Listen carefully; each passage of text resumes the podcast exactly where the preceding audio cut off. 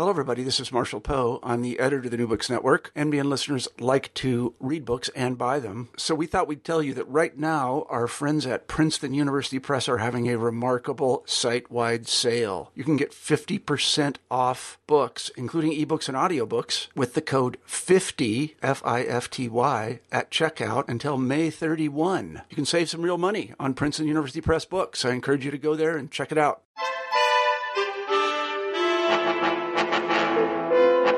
Hello, everyone, and welcome to the New Books in East European Studies podcast series. I am your host, Amanda Swain. Today, we'll be talking with Alan McDougall about his recent book, The People's Game Football, State, and Society in East Germany, published by Cambridge University Press. In The People's Game, Alan McDougall looks at football from the top down and the bottom up as a tool of the state, as forming regional identities in East Germany and in a reunified Germany, and as a popular pastime. For our listeners in the United States, I want to clarify that we are talking today about what the rest of the world calls football and we call soccer. So I'll make sure to try and say football and not soccer during the interview. I found this to be a very interesting book um, and a way of looking at really important uh, questions about identity and relationship between citizens and state through the lens of sports. And I'm looking forward to talking to Alan today. So, welcome to New Books in East European Studies, Alan. Thanks for inviting me. You're so welcome. And as a more detailed introduction, I wonder if you would tell us about how you became interested in studying the history of Eastern Europe. Sure. Well, I, I think the beginning of that answer is that my my father was a Spanish teacher, and so when I chose a language to study at school, I chose the opposite of my father. We had the options of Spanish or German. So I ended up studying German, and um, became very interested growing up in the 80s. You know, I was always someone who played a lot of sport and was very interested in, fascinated by, even then, by the sort of East German athletics dominance of the Olympics, which was, of course, widespread, universal in that decade. So, and, and for some reason, always had an emotional sort of investment in East Germany rather than West Germany for a bunch of different. I don't. I'm not even sure of the reasons for that. Um, so that was really the beginning of it and um, cultivated that university. And um, of course, at the, the, time I was then kind of going into my graduate school in the sort of mid 90s, that was when the East German archives were opening up, and it was just a, very exciting time to be a, a, sort of a young scholar working in the field of East European studies, really. Mm-hmm. So, why did you choose sports as a lens through which to analyze the topics you are interested in? And tell us a bit about what seems to be a developing field in sports history and sports studies. Well, I picked sport. I mean, it was partly a, a personal preference in that, that, that, it was something I was very engaged in, um, both in scholarly sense, but in a non-scholarly sense. Um, and I felt in terms of East Germany and perhaps more generally Eastern Europe that the, the kind of the narrative of sport under communism was very much focused on very much the sort of Cold War stereotypes of sort of automatons and um, state-sponsored doping. And I knew there were many more interesting narratives sort of beneath that. And football seemed to me the sport that encapsulated or, or showed the way to get to that greater complexity. Um, first of all, I would say. And in terms of the the wider field, well, that's a very interesting question. I think that sport has sports history has it's just a very interesting field. It, it, places itself across a number of disciplines, which in some ways can be a strength, but also I think means that it, doesn't really have a home. Um, and, and from from a historian's perspective, it seems to me a subject, if you compare it, for example, to to another aspect of popular culture like cinema, to, to be underrepresented. So I guess there was a sort of a slightly proselytizing aspect to kind of making sports history a, a subject that, historians, not just of Eastern Europe, but historians generally should should take increasingly seriously, which I do think has happened. Mm-hmm. I'm encountering it more and more. So I was very interested to read your book because it's really the first full work I've read in this uh, new field. And you tell the story of a taxi driver asking why you would bother writing a history of football since the sport was characterized by mediocrity compared to other sports in East Germany. As you mentioned, they, they dominated the. Olympics mm-hmm. and a number of sports, but certainly not um, football. So why football? What was it about football rather than, I don't know, weightlifting or some other sport? Well, I think in the very mediocrity is the is the attraction in a way because I, I remember that you know, a couple of reviewers of early manuscripts, uh, which were generally very supportive, also pointed out the same thing. You know, I wonder if there's a whole book in this, but um, I mean, the, the simple answer is that despite the East German obsession with uh, Olympic sports like weightlifting, as you mentioned, or swimming, or track and field, as in most European countries, most South American countries, and indeed most of the sort of non North American world, you know, football was the most popular sport, both in terms of participation and spectatorship. Um, and there wasn't really a, a, study that, that kind of approached that sport in a holistic manner, I guess. Um, and it was also a sport, and I guess this was what was the most interesting aspect when I initially took on the project. It was it was clearly a sport from the bits that I read and researched that the state struggled to control. Um, in a way, it could control those Olympic sports more easily, whether it was through doping or talent spotting of young athletes or training programs, um, or just the fact that they were individual sports. Football, because it was a team sport, um, because it wasn't really important to the Olympics, particularly not in this period before the uh, before 1989, and because it had a mass following, i.e., people invested their time in it as spectators as well as players. It just seemed to be an interesting way of, um, you know, sort of contributing to very lively recent discussions in East German historiography, but from a from a under discussed or maybe even undiscussed perspective. Hmm. So let's start with the description of the post war reconstruction of mm-hmm. football. And at the time, it wasn't a political priority for the state, but really there was a grassroots drive to kind of reestablish football clubs. Um, so can you tell us more about that? Yeah, I mean, it's a very interesting period. I mean, in some respects, it was the, the toughest aspect of the book to research because there was, um, I mean, East Germany generally has these huge archives. It was a very well policed state. But uh, the early period, which is period from 1945 to 49, you know, there's no officially no East German state. We're still in the Soviet occupied zone. So in that period, there's just a great deal of political flux, obviously, in the beginning of the Cold War. And naturally enough, in the prevailing political and economic circumstances, sport was not given great investment. Um, at least not until probably the late 1940s. That was when the, the, the ruling Communist Party, the SED, started to think more seriously about sport as a vehicle of sort of Cold War point scoring, possibly for mobilizing um, a sense of socialist identity. But in this early reconstructive period, priorities lay elsewhere. So, as you mentioned, a lot of the drive to develop or rebuild sporting structures, particularly in football, came from from the grassroots. And, and I think an aspect of the the study that I tried to emphasize throughout was the ways in which agency came, even in a, a state dominated by a, a top-down apparatus like East Germany, even in that kind of state, in sport at least, and in other aspects of popular culture, I think there was a lot of grassroots agency in, in setting up organizations and, and making them successful. So, how then did the new East German state get involved in football? And what did they see as the role of football in establishing a new state and a, this new identity as East Germany?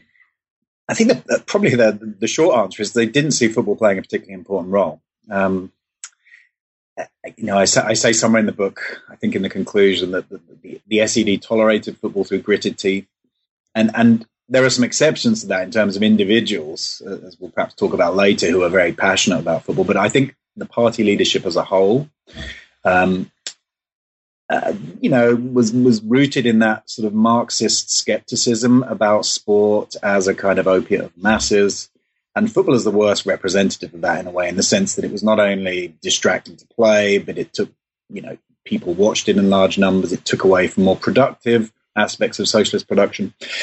So I think the SED initially, um, you know, gave football a fair degree of leeway but that does begin to change in the late 40s and early 50s, which is when the East German dictatorship really begins to take root. It's when East Germany, the German Democratic Republic, is founded in 1949. And from that point on, there are attempts to, to kind of bring football onto a more obviously communist model, for example, restructuring, relocating clubs, giving them more communist names associated with workplaces, bourgeois clubs so that does begin in the 50s, but it's a, it's a, it's, yes, it, it's never the. I would I would say it's not really the SED's greatest priority, even in the field of sport. That tends to be, um, particularly later on the Olympics, of course. Uh, and even when the SED does put um, emphasis on on kind of reforming or restructuring football, it runs into to, to lots of resistance. And of course, the SED itself is far from a monolithic entity. You know, there there are regional and local differences, different organizations within and associated with the party. So, yeah, particularly in the 50s, I would say it's a pretty complicated and messy picture. Mm-hmm. So, in part one, you analyze the players mm-hmm. and particularly the tensions of being paid to play sports in a socialist system. Yeah. So, tell us about some of these sports figures and their relationship with the state and with society. Well, I mean, this is a very interesting aspect, I think, of um, the study of not just East German sports stars, but uh, Eastern European sports stars in this period, particularly. Because on the one hand, uh, they were, to use the very famous quote about East German athletes, I think diplomats in tracksuits. You know, they were, in East Germany's case, some of the most successful representatives of the state abroad, not so much in football, but in other sports. Um, but they were also at the same time uh, often, you know, celebrities, you know, whether locally, regionally, or in the cases of the bigger players, nationally. Um, and so for the state, and, and the communist state, of course, with its emphasis on the collective and its kind of wariness of individualism and celebrity to some degree, um, the players often found themselves in, in quite difficult, well, you know, what could be quite tense positions, I guess. On the one hand, trying to manage the expectations of the state, which, you know, controlled football ultimately. But on the one hand, um, being quite privileged rep- representatives of, for want of a better term, the people. I thought it was interesting that you pointed out um, that, particularly with football, that they're being paid to play the sport, mm. but they weren't necessarily very good, yeah. and this mediocrity, yeah. and so, uh, and that that you know that that that also then um, affected the way that you know kind of people and fans viewed them that they were privileged yet they weren't fulfilling perhaps expectations mm-hmm. yeah and here we have a narrative that is transnational and also transcends different times and spaces i mean i think you know fans as paying customers have always complained about underachieving footballers i mean that's or sports stars more generally that's that's not confined to east germany i mean mm-hmm. i think it's brought into sharper relief in East Germany for a couple of reasons. One, of course, is that the state increasingly prioritizes and is successful in other sports, Olympic sports. So some members of the public see the success of an East German javelin thrower or swimmer uh, and, and, compare that to the relative lack of success of an East German footballer. Now, of course, we're not really comparing apples and apples here because the competitive field in international football was much wider, arguably and it was a team sport, not an individual sport. But nonetheless, that was one factor, I think, in the public's mind. And the other one, of course, which we shouldn't forget, is that in contrast to, to the other East European communist regimes, East Germany always had that sort of big brother across the border, which from 1954 onwards was producing uh, phenomenally successful football teams. And um, so there was always this alternative identity uh, that threatened the East German football nation. And that was alarming both to supporters of East German football, of which there were many ordinary citizens, but also to the state, of course. Mm-hmm.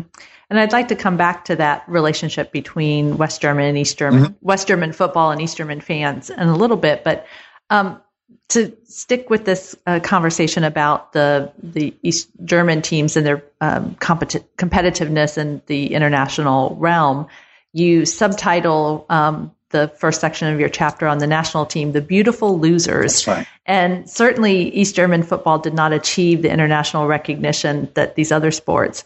So how much did East Germans care, either um, the state or the fans? I think they cared a lot. Um, the state cared because after the Olympics, football was the most important sport. Football, when when East when the East German state restructured sport in the late sixties, and they essentially divided sports into elite sport, performance sport into two tiers. And the top tier got more funding, and the second tier, which included sports like tennis and basketball, was kind of cut off. Um, football was included in tier one, so that football is important.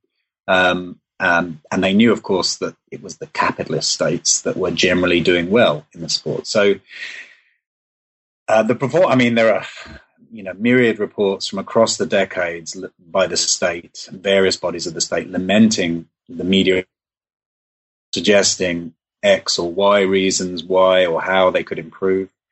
And at the same time, you know, many ordinary citizens, uh, it bothered them as well. I mean, questions of how loyal East Germans were to the state more generally is one thing, but I think certainly the football team, you know, which was made up, of course, of players from individual clubs, many of whom fans supported, the national team did excite uh, or could engage the public, and when it didn't perform, which was quite often, you know, could anger the public too. Hmm. Um, so even though they did care, as you said, about the national team, it was really the the club teams at the local level that seemed to generate these really intense loyalties. So can you tell us about this kind of entrenched localism within um, football, both it, what the impact was within East German um, state and identity building, but also how this fits in more broadly with football clubs in the broader context of Europe? Mm.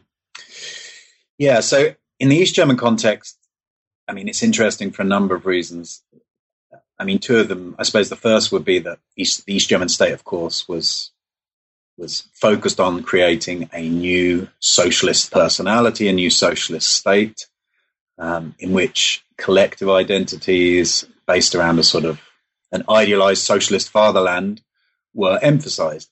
And so what the, the authorities rather scathingly called local patriotism in football or other activities was, was generally frowned upon. Um, and any localized activities under communism were meant to be state directed and controlled and to ultimately reinforce the kind of socialist fatherland. So that was one reason why localism in football could be problematic because it was an uncontrolled or only semi controlled aspect of this sort of lo- localism. Uh, and the other one, I suppose, is that um, East German football and East German state was was trying to distance itself from pre-war narratives. And if we if we go back to the pre-war period in football, uh, of course, football, like other sports, was tarnished by the Nazi regime. Um, some of the most famous club names in German football uh, had collaborated with the Nazis, as had the Football Association. And so I think there's also an attempt to kind of um, make a break with older local traditions. Um, now, that can be done in cosmetic ways, name changes, and so on and so forth. But but um, disrupting or uprooting the more deeper, long-standing local traditions, that the communists found that much much more difficult. And in terms of the sort of second aspect of your question, I mean, it, you know, even in sort of the very globalized, sort of television-friendly commodity that football is today, no, those local identities are still very important transnationally um, because you know clubs generally are rooted in and, and have founded in one one neighborhood in a community within a city usually. So, I mean, one of the interesting aspects of the story of East German football that I try and emphasize is the ways in which this is part of a transnational story. That although East Germany is in many ways a kind of a strange, isolated state with um, this very distinctive history of sport that we all know about, the doping and the Olympics and so on and so forth. It was also, particularly in football, very much part of a transnational story in which uh, local identities sort of reinforce themselves against outside impositions, whether it was an authoritarian state, whether it was commercialism, whether it was national teams. So in that sense, I think it's it's it's very important to the formation of East German state identity, but also tells us a lot about the fact that East German football is part of a transnational story. Mm-hmm. And I thought that really stood out in your book that both this um, very particular story of East German football, but also the ways in which it um, was similar or differed to the, the global story of football as a sport. Um, but any book about the German De- Democratic Republic has to address the issue of the Stasi. So um, tell us about the relationship between football and the, the Stasi. Well, football and the Stasi, the East German secret police, was um, was a complicated relationship. Um, uh, there, there, has been much literature on the Stasi and East German society. It's the single most fascinating aspect of the story in many respects. And of course, the, the success of films like The Lives of Others recently, internationally, has kind of only reinforced that sense of um, the Stasi's centrality to, to East German everyday life. And there's lots of scholarship on that too. Um, yeah, I, I mean, I mean, the first thing to say, of course, is that the East German football at the elite level in particular, but also um, in terms of fan culture, increasingly in the 70s and 80s, was heavily policed by the secret police. Um, the average level of um, informers in a football dressing room at, at, a top division club was considerably higher than it would have been among the average of the population.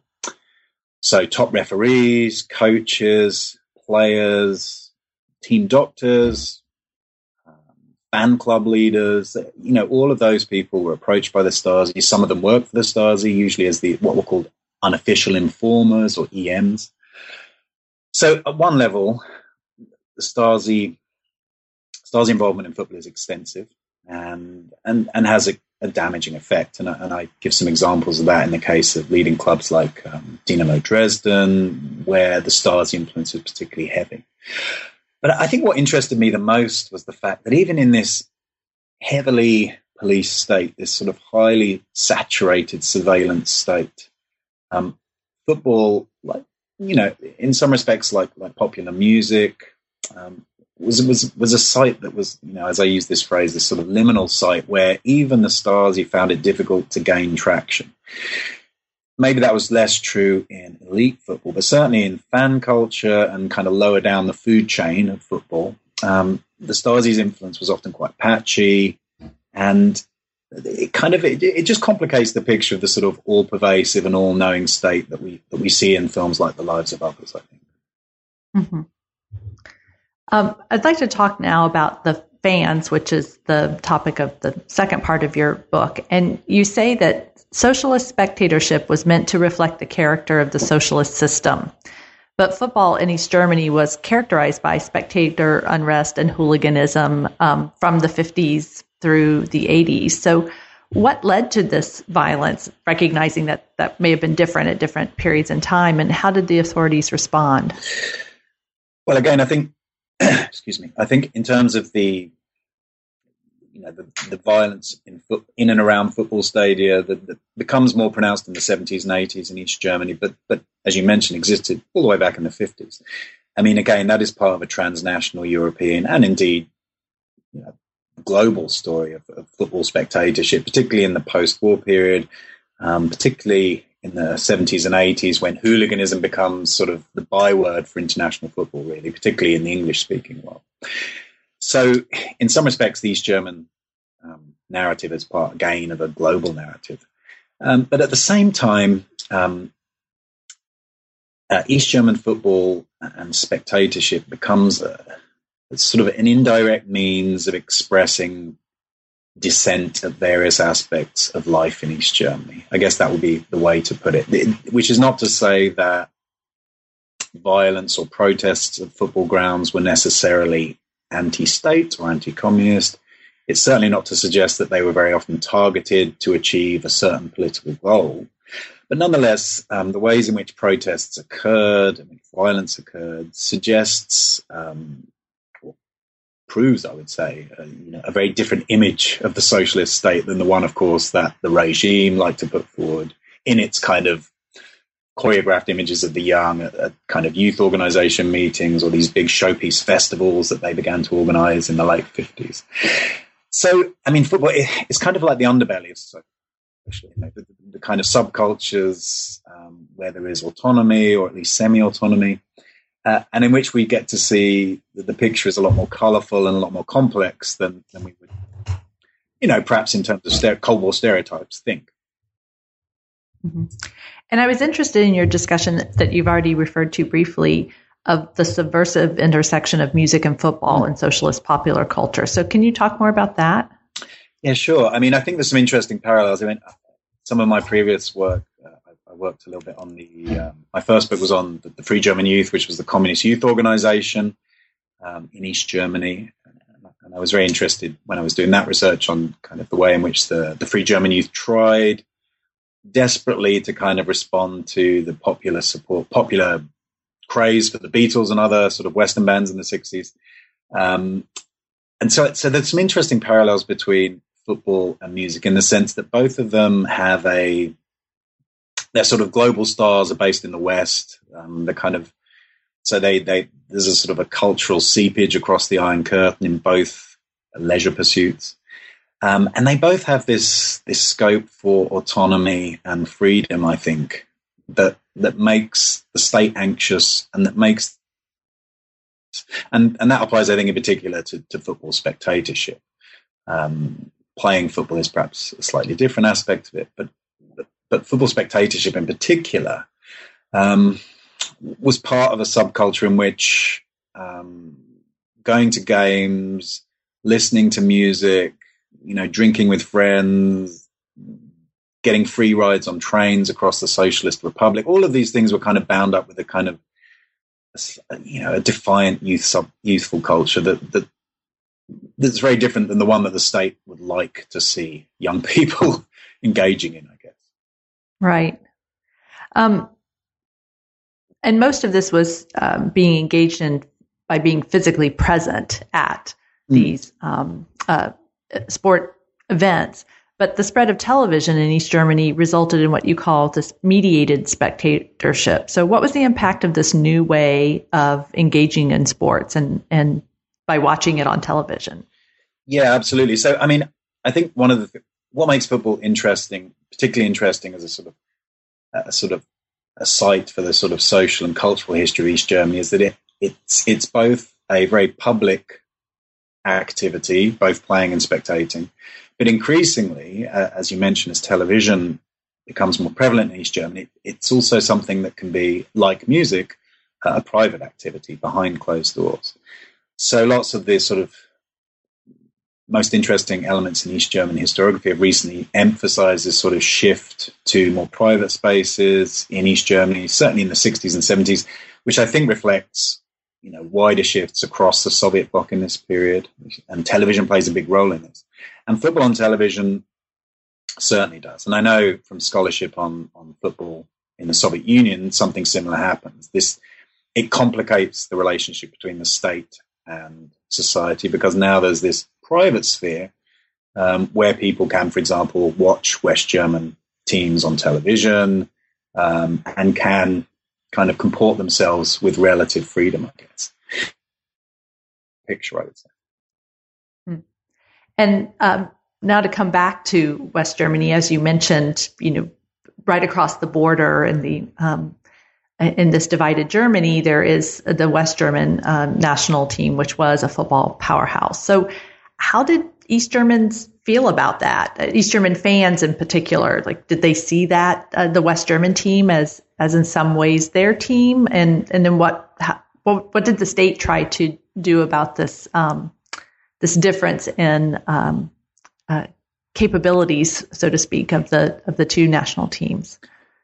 Well, the state um, generally, and again, the, the Soviet football team tended to do the same tried wherever possible to avoid, certainly in the 50s and 60s, playing too many of the world's leading teams, and certainly would have run very fast from a fixture against West Germany. Now, of course, the two teams meet very famously once in 1974 when they have to at the World Cup finals, and East Germany, again, very famously or infamously, depending on your perspective, win the game. Um, but the state generally is there's an inferiority complex in football, um, which I think reflects um, a sort of insecurity and inferiority complex that, that, that, crosses into many other areas of East German life when measuring up against West Germany, whether it's car production, drinkable coffee, you know, nice jeans, good football teams. All of these are areas in which West Germany seems to be markedly superior than East Germany. So the state is on the defensive generally. In terms of the fans, well, the reactions are very interesting, and I, I interviewed a lot of fans for this project and talked to people off the record too. And there was a wide variety of responses. Some people supported the West German national team instead of the East German national team. Some people supported both the East and West German national teams. Uh, and some people supported the East German national team and didn't really like the West German national team because they kind of felt there was a sort of a Western arrogance about it, and that there, there was a sort of a rather patronizing attitude to the socialist neighbor, either patronizing or based on ignoring the socialist neighbor, of course, and and that certainly upset some people. So.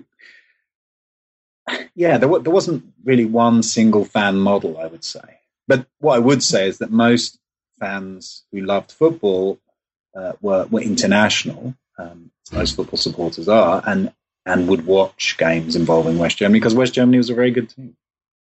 Mm-hmm. Well, where would sports history be without a good scandal or a crooked champion? So tell us about the Berlin Football Club and particularly the 1988 championship. Well, um, Dynamo Berlin or Berliner FC Dynamo, BFC as their acronym would be, uh, was essentially the football club of the secret police, the Stasi, who we've already talked about. Um, the, the, the, head of the Stasi, one of the most powerful men in East Germany, was Erich Mielke, uh, long-standing communist, um, a man who actually his first love was ice hockey, um, but but was also very much invested in this football team, Dynamo Berlin, um, which had kind of developed in the 50s and, and was renamed Berlin FC Dynamo in the mid 60s. Um, and then from the late 70s until 1988, um, BFC wins the, the East German national championship for 10 straight seasons. Um, so it dominates East German football. And um, I mean, what's interesting about this story is that, you know, from a kind of social and cultural perspective, is it causes uproar in the sort of East German football community and indeed beyond it, sort of particularly peaking in the mid 1980s when there were widespread accusations that the BFC are corrupt, that they're buying referees, that matches are fixed in advance. And so there's this, you know, a, a very visible um, campaign based primarily around what were called petitions to the authorities, letters of complaint, essentially, um, challenging BFC's dominance. And in terms of specific, well, there's the, the specific. I mean, I, I, highlight a couple of specific games in the, in the the chapter I have that focuses particularly on this. Uh, the 1985 Cup final against Dynamo Dresden was, was probably the tipping point. Dynamo Dresden were, were BFC's main rivals. They were also sponsored by the police, um, but not the Stasi, so uh, other other organs within the police. And Dynamo Dresden for various reasons, were a popular team. Uh, they were the best supported team in East Germany. Um, they had quite a lot of neutral supporters who liked them as a second team. Um, so there was a big bitter rivalry between the two Dynamo teams. So they met in the cup final in 1985.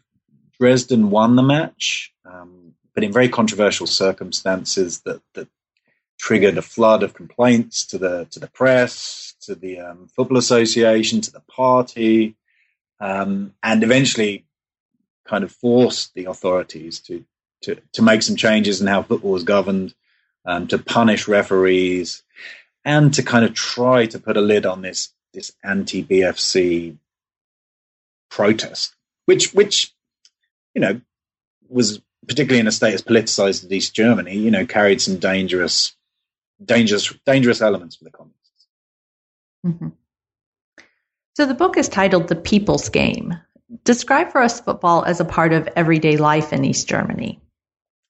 Well, I think one of the interesting aspects of, of football as an object of scholarly research is, is where the focus has always lain. And generally speaking, and returning to our sort of earlier question about sports history and the evolution of sports history, I think because sports history um, as a field or subfield of history evolved at quite a late stage, um, the initial sort of wave of that sports history was often quite institutional. So you'd be explaining how structures worked and kind of focusing on a top down approach and the elites.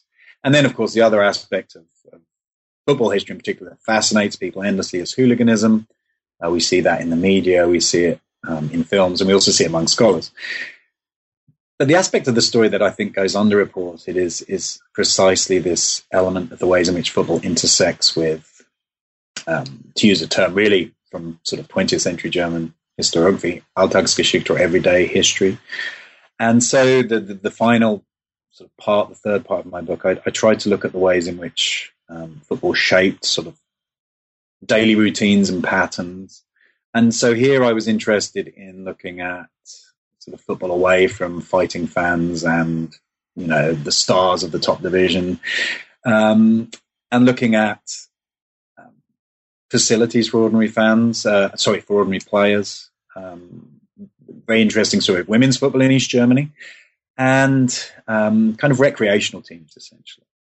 Um, and again, this was, I mean, tying this story into to trying to understand what life looked like on the ground for ordinary East Germans, which I think is a harder task to do because the authorities were less interested in recording this. So we have lots more sort of archive football hooligans or underachieving East German footballers than we do on pub teams in X or Y town or village. Mm-hmm. In the book's introduction, you present three interlinked arguments about football's significance in East Germany. And as we've already discussed to some extent, uh, football gave people a means of expressing identities that were separate from or even opposed to that endorsed by the state. So, could you explain for us the term Eigensinn and the implications of these different identities that people held? Yeah, sure. I will do my best to explain Eigensinn, although I think most scholars who've worked on that term um, probably couldn't explain it entirely, so I'm going to try my best. The term was originally uh, coined by Alf Lüdtke, of course, one of the prominent uh, historians of 20th century everyday German history, writing initially about the Nazi period. And Eigensinn, kind of, you know, I mean, a more dictionary transition would be something like obstinacy, I think, or kind of stubbornness.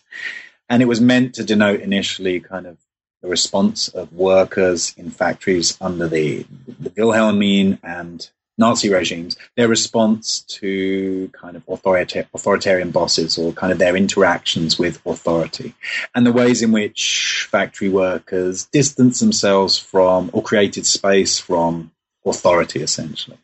And the term was then transposed to East German, the field of East German studies, when that became very big in the 1990s, and was kind of slightly reduced to kind of um, being vertical. That is to say, about author- uh, distances between authority and ordinary people, so to speak. But there's also um, a sort of horizontal horizontal aspect aspect to Eigensinn, which is the ways in which people create spaces from each other. You know, and football, I think, was a very interesting vehicle for sort of both this vertical and horizontal Eigensinn, the ways in which fans stubbornly, if you like, created, or players created identities that were distinct from the socialist state, but also distinct from the neighboring village, the neighbor, uh, you know, the neighborhood on the other side of the city, um, or the rival club at the other end of East Germany. So it seemed to me an interesting way of sort of accessing sort of football's fluidity and ambiguity as both a site of compliance with the state because obviously football is very reliant on the state for funding, structures, and so on and so forth. But at the same time, as a site of agency, um, whether that agency can be read as resistance, uh, you know, is, that raises a whole bunch of other questions. But I think Eigensinn's a, a profitable way of kind of getting into that discussion in terms of football. Mm-hmm. And you um, just referred to what you uh, speak of as a constrained autonomy mm. in which these East German citizens lived, um, one that was shaped both by the tensions between this pressure for conformity, um, but also this this forming of this obstinate forming of separate identities. So, um, you know, what was this environment, um, and how does how is football really revealing that of this, this constrained autonomy? Well, it, I mean, I think you know, there are almost two narratives of East German history. There's the one that we, I think, is more popularly well known, which is based on, to take the most obvious tropes, uh, massive Stasi surveillance, uh, a deeply unpopular authoritarian state, um, East German medal machines with kind of semi robotic, drugged, mostly women athletes, kind of sweeping all before them at Olympics, all of which plays into that you know, older view of East Germany as a sort of totalitarian state in which individuals were kind of crushed beneath the collective will of socialism. So that's one of those narratives. And obviously, there are obviously elements within that story that remain true. Um, we know that Stasi's surveillance of football, as we've been discussing, was quite extensive, for example. But at the same time, and as scholars of East Germany, particularly those interested in everyday aspects of popular culture, have been emphasizing in the last 10, 20 years, there are other stories at play here as well, and the ways in which citizens um, created identities that existed, uh, I would say, alongside more than against um, state pressures and state directives. And I think football is a, is a great example of this. Um, and in some ways, quite a unique example of this because football was um, perhaps more than any other form of popular culture was it was popular, it was visible, it was played regularly, so there was a rhythm, there was a calendar, games happened all the time. It wasn't like the Olympics, and it was highly versatile. So it meant that it could serve both the state's interests at certain points, but also um, those of citizens who could invest in it, the meaning or meanings they saw fit. And of course, that applies to, to authoritarian dictatorships across the world in different times. Yeah. Mm-hmm. And your book, like a much recent scholarship, as you've mentioned, uh, really is revealing the fractures in what, what had been perceived as this monolithic East German state. So, how does football expose the limits and dysfunctionalities of the East German state and of the Communist Party's leadership? Well, I think football does it in a number of ways. Um, I mean, one level is transnationally that football, because of the ways in which players and fans always have one eye on the West, and also I should emphasize sports officials do as well. You know, there's there's a there's always this transnational element of, uh, to use a, a, phrase that's used in the historiography of cultural exchange here that goes on despite the political enmity between East and West Germany. So that the kind of striving for a sort of socialist narrative is always undercut by the transnational elements at one level, the ways in which West German League, the Bundesliga on television, the ways in which they travel to Czechoslovakia or Romania to go and watch Bayern Munich, the leading West German team playing, for example. The ways in which players, in a small number of cases, leave East Germany for the West. The ways in which coaches demand um, contacts with coaches in leading football countries like the Netherlands or Italy or elsewhere. So there's this transnational element that undermines or complicates the story. But then there's also the um, local or regional aspects which uh, complicate the attempts to create a, a, really solid socialist national identity in East Germany. Um, and to go back to the example I mentioned earlier of um, Dynamo Berlin versus Dynamo Dresden, the sort of most bitter rivals in East German football. I mean, that rivalry was rooted in a number of different aspects, but it had um, deep, deep-rooted historical it was based on a deep rooted historical rivalry between essentially Saxons and Prussians. Dresden was a major city in the region of Saxony, and of course, Berlin was the capital of the old kingdom of Prussia. And so a lot of the sort of hate clubs, particularly their supporters, was based on, you know, Prussian versus Saxon pigs, to use the terms of insult that they would have used at each other. So, what role has football played in German reunification and in regional identity today among Germans in the East? Well, uh, that's a very interesting aspect of the story, I think, is that, you know, again, I think we tend, there's a certain narrative that we tend to think of with the, the end of East Germany and the collapse of East German sport. And again, the focus here is generally in that narrative on the exposure, the full exposure of the East German doping program, the, the kind of the obviously very sensational things that came to came to trial in some cases in terms of the revelations of the doping program. But a very interesting aspect of the story, I think, is, is what happens to football in East Germany after 1989 and 1990. Because in contrast to Czechoslovakia or Poland, um, East German football loses all of its structures. They're not reconfigured into a sort of a new post-communist league, they are subsumed into the pre-existing West German structures, the Bundesliga, which by this point is one of Europe's most profitable leagues. So, I mean, this fits, of course, with wider narratives of a sort of annexation of the East that's felt in industry and other areas in the post-unification period. So football, so I, I mean, I suppose the first thing to say is that football in East Germany after 1989 kind of falls off a cliff. Most of the teams struggle to compete to compete in a capitalist environment. They're totally unprepared for it. Players depart for West Germany in large numbers. The clubs, either through financial incompetence or in some cases corruption, collapse or are relegated to the very lower divisions of East German football. Uh, East German football in this period in particular, it becomes a byword for, for hooliganism. Um, there's, a, there's a very violent subculture around many East German clubs, including the um, Dynamo Berlin, the big club of the 1980s. So, on the one hand, this is a narrative of failure and decline, but on the other hand, there are there are aspects of the story that play into sort of almost a paradoxical reclaiming of a sort of East German identity that, that is stronger after the state collapses than during the state. So, you know, the, the odd East German teams that do well in the 90s, like Hansa Rostock or Energie Cottbus, become sort of markers of a posthumous East German, even socialist identity, funnily enough. So, in that sense, football plays into what historians of East Germany have called Ostalgie or sort of a nos- nostalgia for the East, which is, of course, by no means confined to uh, East Germany in the post-communist states in the 1990s. That's happening in other places too, as the kind of hard realities of life under free market capitalism kick in. So I think that's one interesting aspect of the story um, that, that we can certainly emphasize. Well, I really enjoyed reading the book, and I learned a lot about the East German state and East German society um, by looking at um, your analysis of football. So I'm, i know that our listeners will um, also enjoy both this conversation and hopefully pick up a copy of the book to read. So thank you again for being here today. And I'd like to close with our standard final question, which is um, tell us about what you're working on now.